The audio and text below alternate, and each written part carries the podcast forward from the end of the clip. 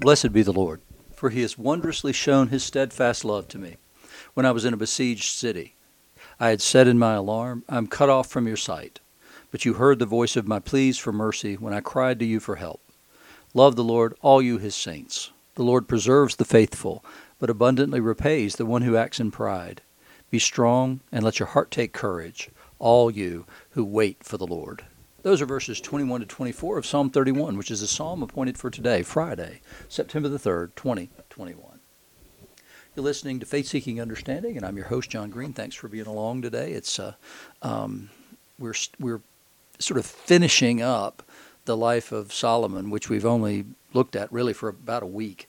Um, we're, we're, finishing up his story today in, in 1 Kings 11, verses 26 to 43. Remember yesterday we had talked about the Lord's um, punishment on Solomon for his transgression of, of having all these foreign wives and going after their gods. Um, and so then we've got that, and then we've got a continuation in, in the um, epistle of James, chapter 4, verse 13 through chapter 5, verse 6. And then the gospel is in the Gospel of Mark, chapter 15, verses 22 to 32. Um, so here we're, we're, getting to the end of the story of Solomon, and, and what begun so gloriously ends in something awful. Um, and so here we got Jeroboam, the son of Nebat, an Ephraimite of Zeredah, a servant of Solomon, whose mother's name was Zeruiah, a widow. So his, his father had died by the point in time when we pick up this story of Jeroboam uh, also lifted up his hand against the king. And this was the reason that he lifted up his hand against the king. Solomon built the Millo, and we heard about that yesterday. It's the sort of the fortification on the wall and closed up the breach of the city of David his father. So that it, what he's saying is is that now it's a fortified city and it's secure from outside attack. That that's important. It, it's secure from outside attack, but Solomon's sin made a different possibility open, and that's an attack from within. So the man Jeroboam was very able, and when Solomon saw that the young man was industrious, he gave the charge over all the forced labor of the house of Joseph. And, and remember, the forced labor had to do with building public works projects, essentially. Um, and so that's what he's done. And, and as I said, it, it opens Solomon's inattention to detail and, and his uh, love for all these foreign wives and everything else made him vulnerable on the inside because he failed to attend to the most important thing. He, he had it too good in so many ways. So he, he saw that Jeroboam was a very talented guy, and so he said, All right, you're in charge of this forced labor for these public works projects. And at the time, Jeroboam went out of Jerusalem, and a prophet named Ahijah the Shilonite found him out on the road. And so Ahijah dressed himself in a new garment, and the two of them were alone in the open country. He laid hold of the new garment that was on him and tore it into twelve pieces. And he said to Jeroboam, Take for yourself ten pieces. For thus says the Lord, the God of Israel Behold, I am about to tear the kingdom from the hand of Solomon, and will give you ten tribes but he shall have one tribe for the sake of my servant David and for the sake of Jerusalem, the city that I've chosen out of all the tribes of Israel. The missing tribe here are, are the tribe half tribes that are on the other side of the Jordan. That's the reason there's 11 mentioned here.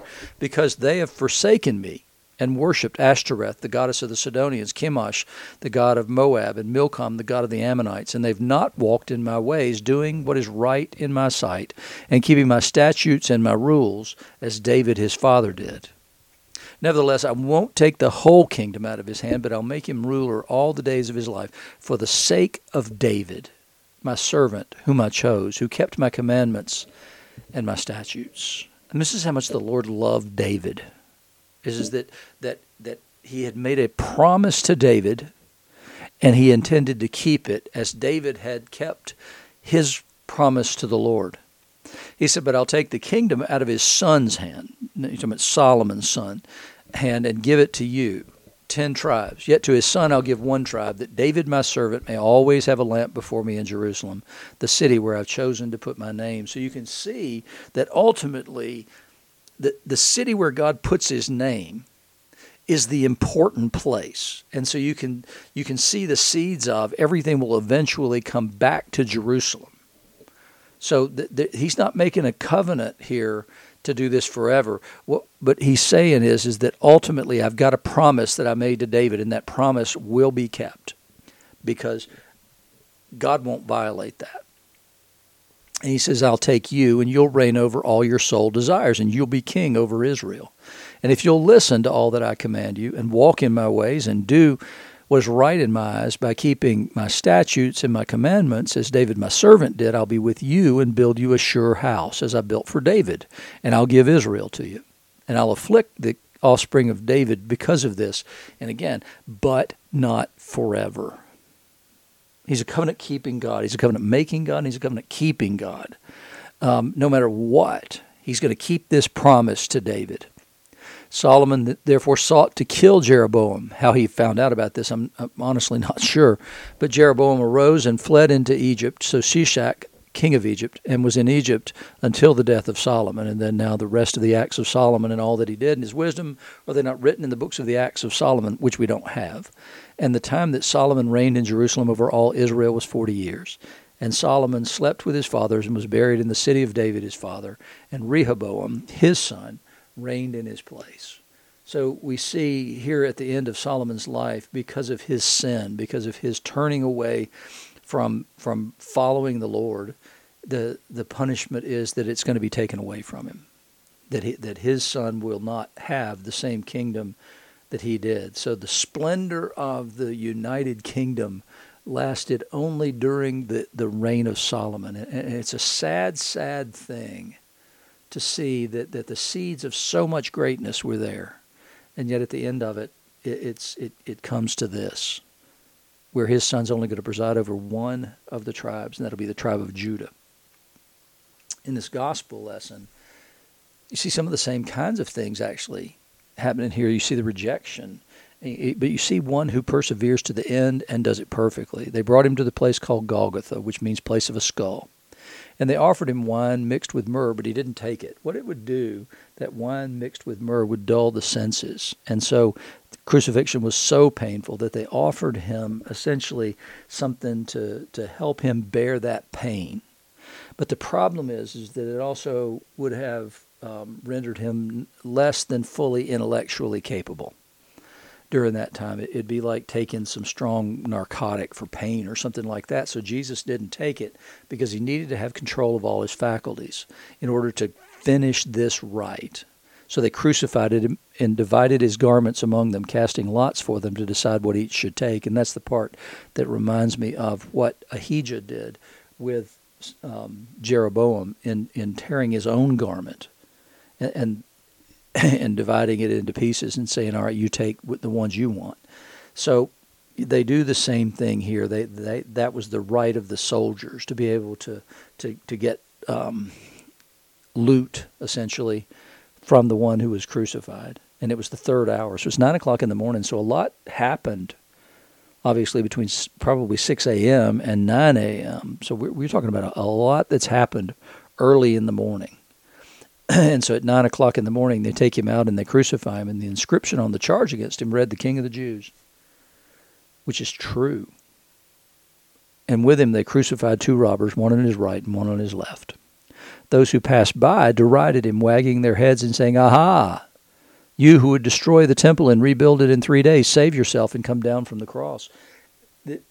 If you've got the power to tear down the temple, that took about 80 some odd thousand people to build, and you're going to tear it down and you're going to rebuild it in three days. Well, if you got the power to do that, then you ought to have the power to come down from that cross too. And he did. He had the power to do exactly that. But the but the thing that we can see in this is mercy triumphs judgment just like we read in the epistle yesterday from James, mercy triumphed judgment. It was the love of God that constrained him to stay on that cross, cross in spite of all that he suffered there. The love of God triumphed. Because what he could have done is come down from that cross and that would have unleashed judgment on the world. Because sin would have been unatoned for and, and judgment would have fallen on the entire earth. And everything could have ended there. But because Jesus persevered through all of this, mercy became the predominant characteristic of God. It was already, and I don't mean to to suggest that it wasn't, but what I'm saying is is that that that judgment could have been unleashed, but the love of God triumphed over that, and mercy was given to humanity because Jesus persevered on that cross.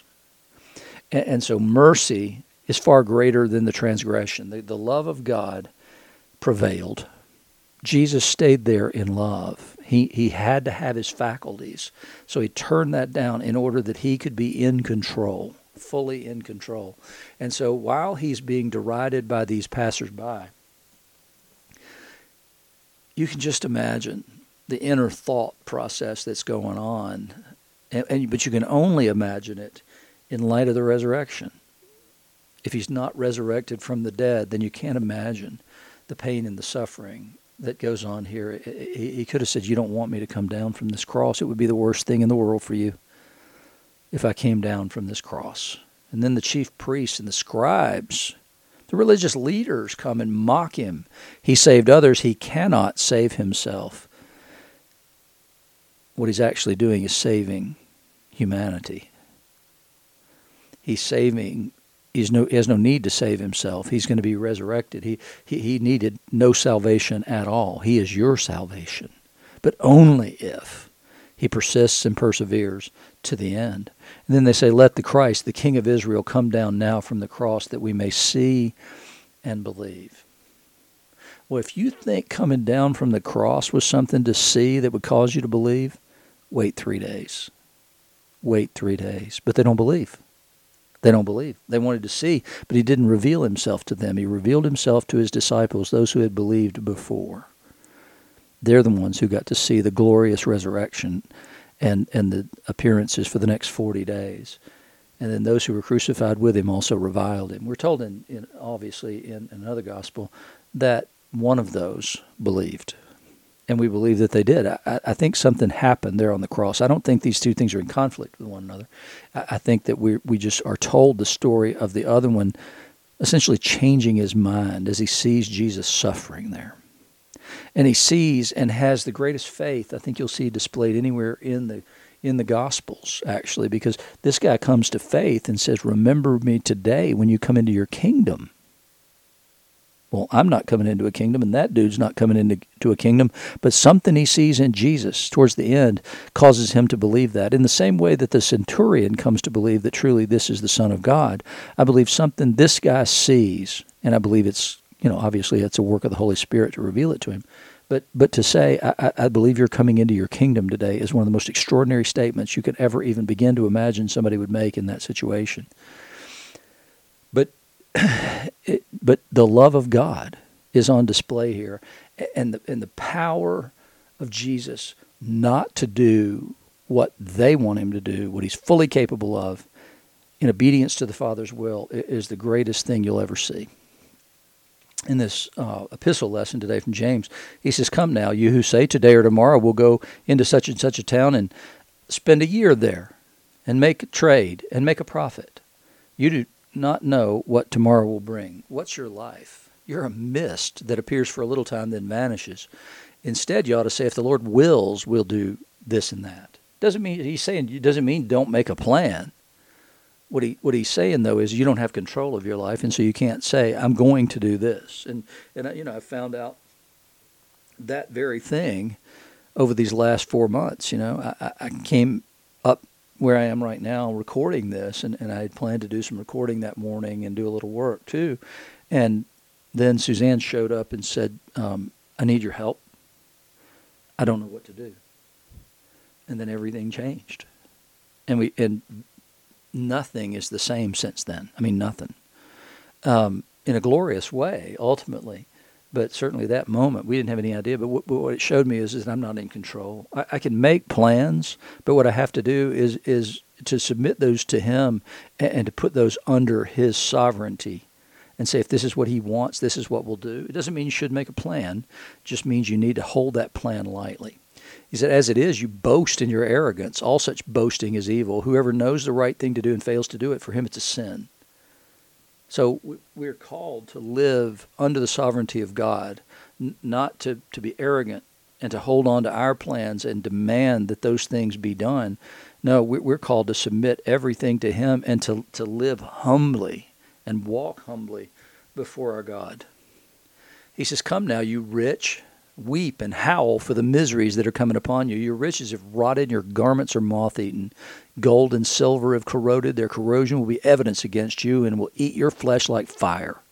You've laid up treasure in the last days. Behold, the wages of the laborers who mowed your fields, which you kept back by fraud, are crying out against you, and the cries of the harvesters have reached the ears of the Lord of hosts. You're not supposed to withhold the wages of a man. They were paid daily. That's the reason a denarius was a daily wage, is because that you were paid daily. So you didn't have to, you didn't hold the money back and then say, okay, I'll give it to you in two weeks or whatever. It was no, you got paid on a daily basis for the labor that you put forth, and it's largely based on the concept of I have no idea what tomorrow will bring. I know we've reached safely the end of this day, so I'm going to go ahead and pay you now. And what he's saying is they're holding it back as though saying, oh, the job's not done yet, so you can't have the money, and they're causing poverty by doing this. And he says you kept it back by fraud. In other words, they don't intend to give it to them they intend to cheat them out of the money. And, and he says that those wages are crying out against you.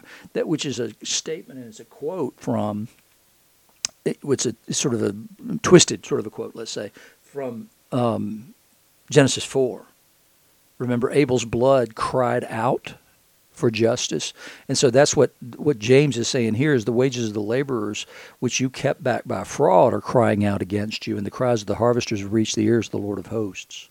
In other words, there's going to be judgment and recompense against you who have done these kinds of things. He's speaking just like the prophets did in the Old Testament. He's accusing them of the same kinds of things. There's no different uh, between what, what James is saying here and, and what so many of the prophets said about justice and mercy and that's all he's calling for. He says, You've lived on the earth in luxury and in self indulgence. You've fattened your hearts in a day of slaughter. You've condemned and murdered the righteous person, and he does not resist you. In other words, they've turned the other cheek. They've done the things that Jesus said to do, and you think you've gotten away with it. That, that person who doesn't resist you is also the one who has left vengeance to God, which is a righteous person who does that rather than taking out that vengeance himself. And it's what Jesus does at the crucifixion by keeping silent. Is that he leaves all of that to God because of his love for God and, and his trust. And it's a beautiful thing. And, and I wish that Solomon had, had finished better than he did. I wish that Solomon had finished well. And I'm hoping that Ecclesiastes is the statement that he makes in submission to God saying I, I should have kept my eye on the ball, but I didn't. And I regret that. That's the way that I read the book of Ecclesiastes. Um, is that after he has accepted God's judgment on his failures and on his sins, and he's reaching out and trying to say, "Don't make the same mistakes that I did," because I've made mistakes and they were costly in the end. But but I just see the love of God and the mercy of God in that story as well because he didn't take everything away from him. He didn't because of David, because of his son David. And Jesus is the perfect David, the one without sin.